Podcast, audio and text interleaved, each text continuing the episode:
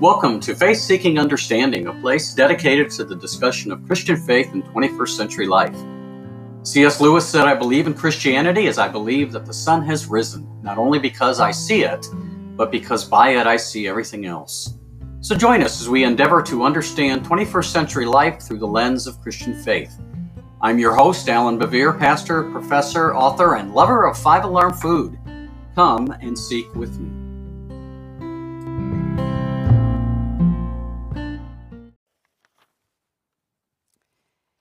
And now may the words of my mouth and the meditations of all of our hearts be acceptable in your sight, O Lord our God, our wisdom, our salvation. Amen.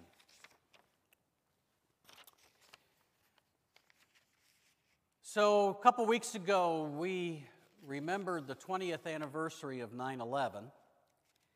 And it's one of those days where we, those of us who are old enough to remember, I can't believe it's been 20 years. We remember where we were on that Tuesday. I was in my office in the morning uh, at the church where I was serving at the time, and I went into the office to make copies or something I don't remember. And the secretary told me that some individual, some little private plane had hit the World Trade Center. We thought at first maybe it was a, a just a private one uh, seater plane, and of course that was terrible enough. But then, as more news started coming out, we began to realize this is bigger. And once the second plane hit, and that was, uh, that was, we had internet in those days, but we weren't streaming and doing all the stuff with our smartphones that we're doing now 20 years later. And so at one point, I had, I had a radio on that was in my office, and I went in and I told the secretary at the time, I said, I'm going home to watch some television. I'll keep you posted. And so I went home. And um, uh, Carol was out that morning. She was not at home, so I was by myself watching this unfold. And one of the things that became, very clear to me, and I'm not, I wasn't the only pastor in the community, what became very clear, clear was we as pastors had to bring the community together because this was a huge thing. And we had a very active ministerial association, just as we, hear, we do here in Ashland. We had one in this community I served. And so we pastors got on the phone and started talking with each other. And that evening, we decided to have a time of community prayer at one of the churches. And so we all gathered together that evening to pray. We went there to deal and in prayer and in lament.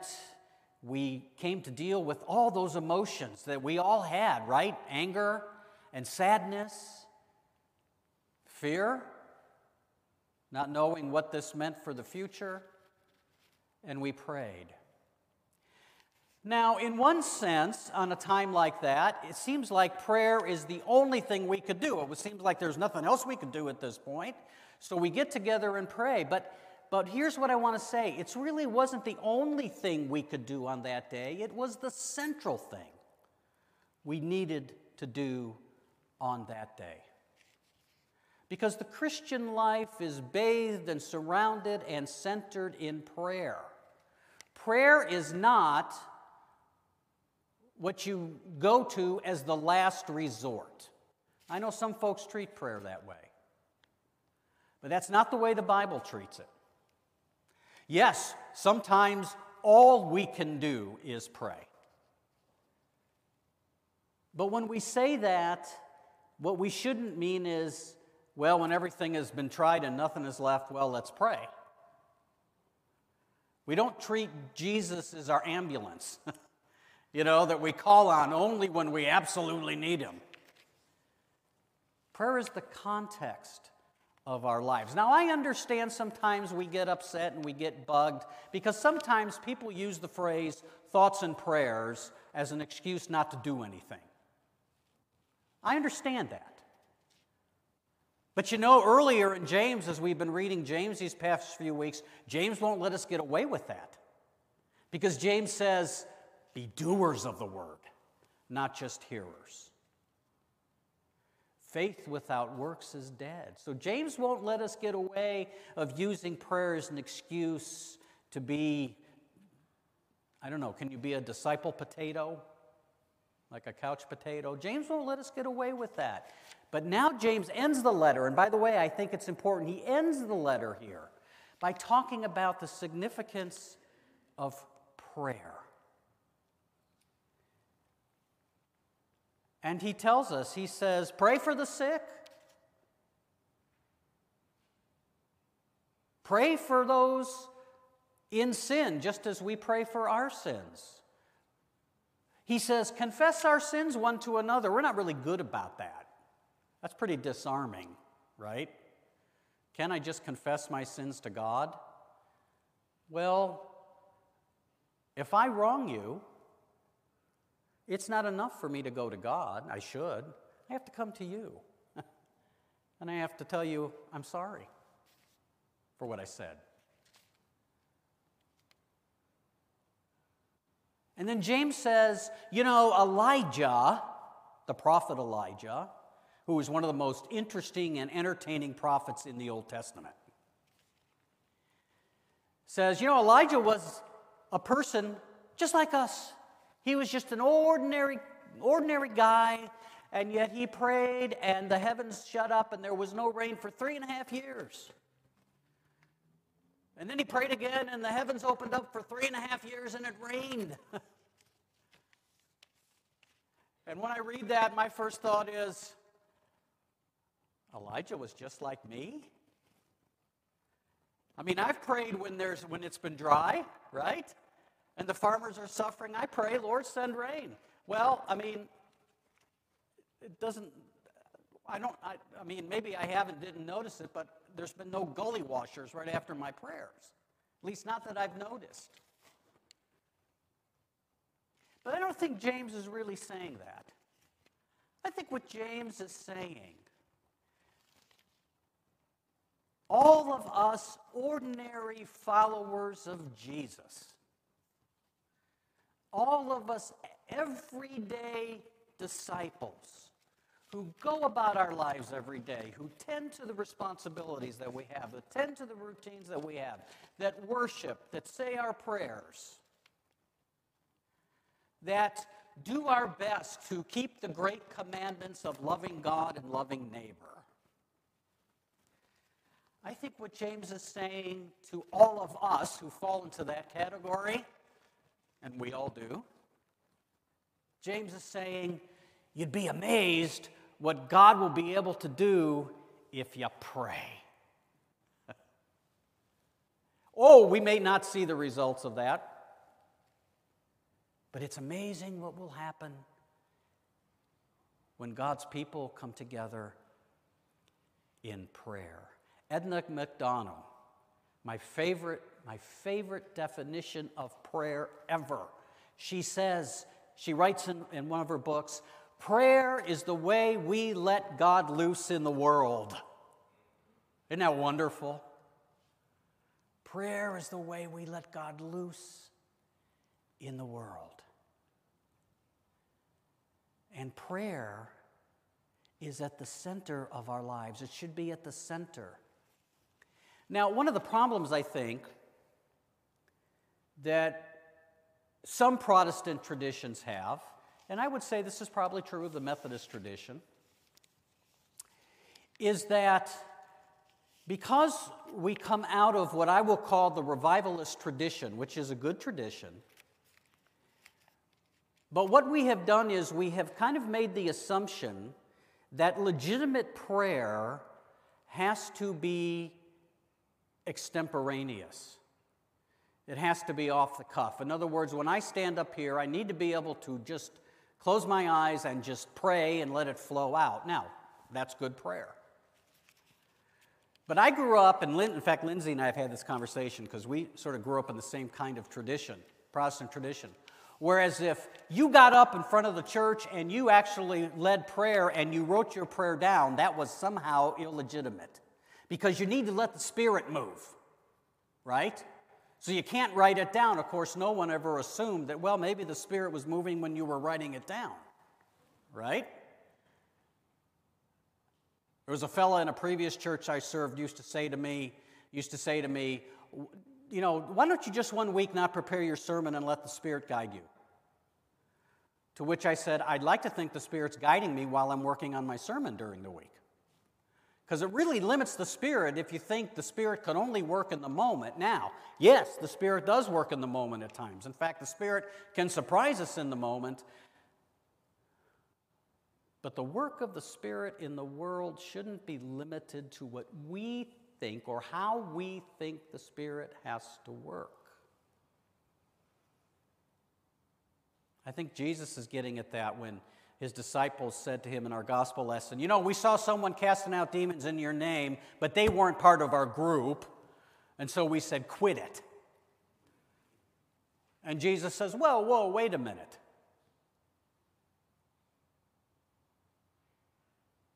Whoever is not against us is for us. In other words, be prepared for the Spirit to work in ways and work through people and work where you're not anticipating.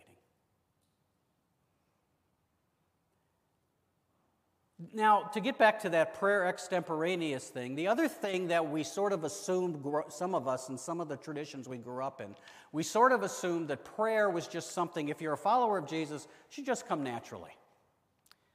So that's why I didn't grow up. I don't remember any church I, I was a, a part of growing up. And we moved a lot as a kid growing up. I don't remember any church ever offering a class on prayer. I don't remember any instruction on prayer because it just seemed like that if you were a disciple, somehow you should just know that.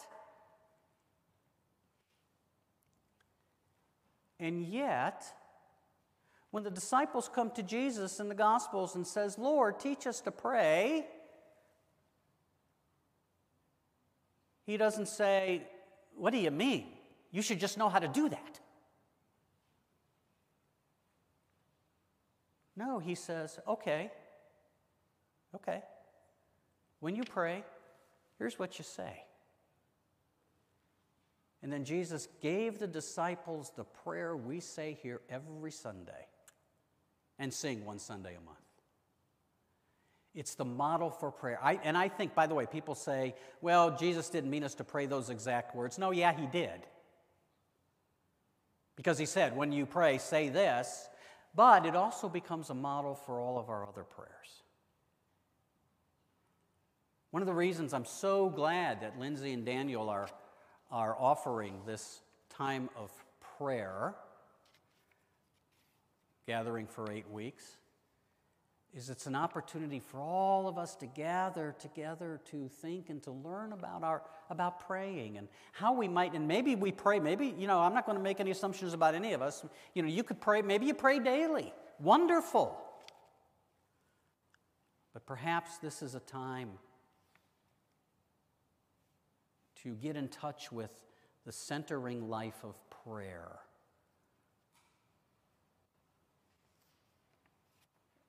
You know, Paul says to the Philippians at one point near the end of his letter, he says, Pray without ceasing. It's an interesting phrase, isn't it? Pray without ceasing.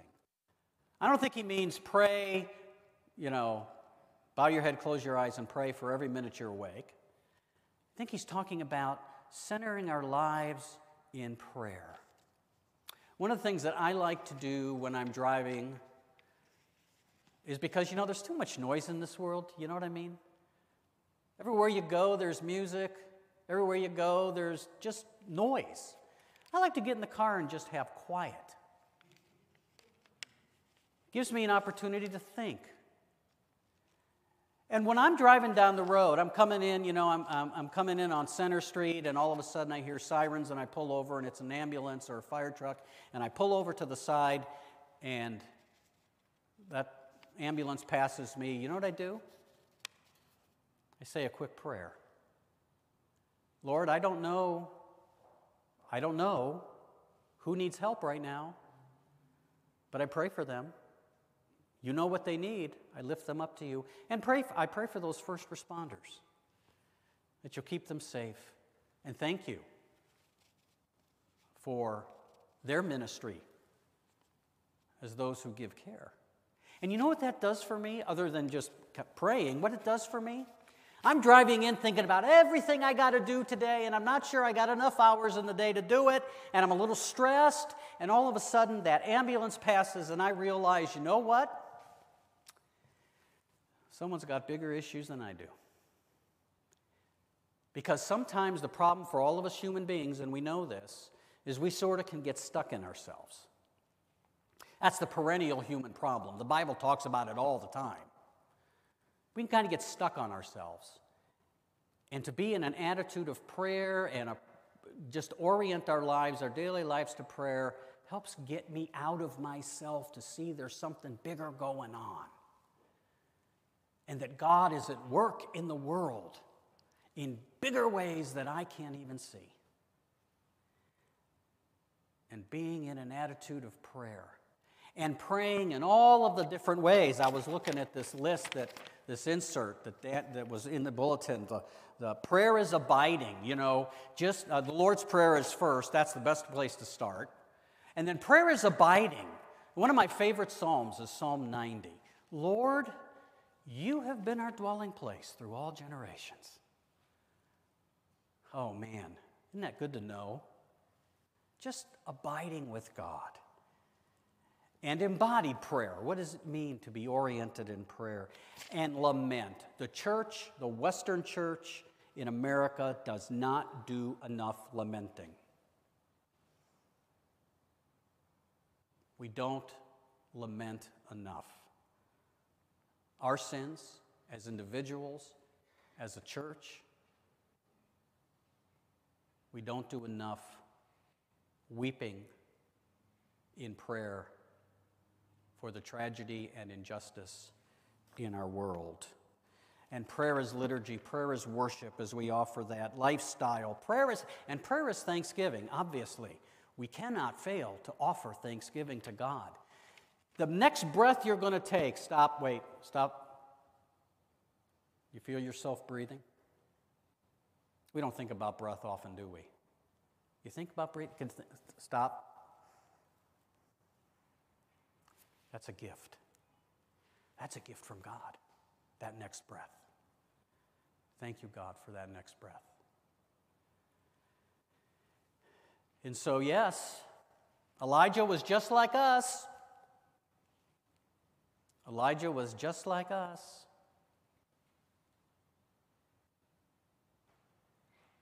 Let's say it, let's say it a different way. We're just like Elijah. We're just like Elijah. And it is amazing what can happen when the righteous lift up their prayers. Prayer is the way we let God loose in the world. Amen. Let us pray. Gracious God, oh, it is so wonderful to know that you are a God who cares so deeply for us. We live in a world where some perhaps want to relegate you to the far reaches of the universe, that you're not personal, that you're a force. But we know that that is simply not true, that you love us so much. You are right here. You have created and you are with your creation, working even now in your love for us. And so, we know that prayer is truly a time of conversation and also a time of listening as we speak to you and listen for your wisdom. We thank you for that gift of prayer. And we thank you for the gift of not only being individuals to lift our individual cares and concerns, but we can gather in a place like this to lift our prayers together.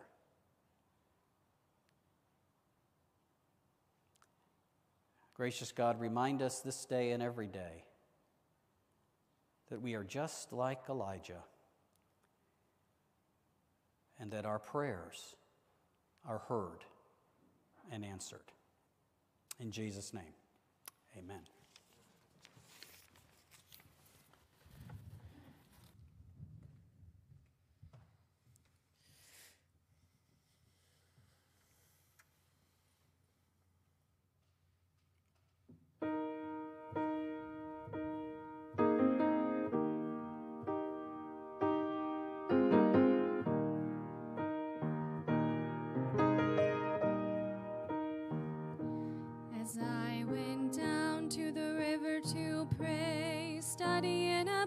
That good old way, and who shall wear the starry crown? Good Lord, show me the way.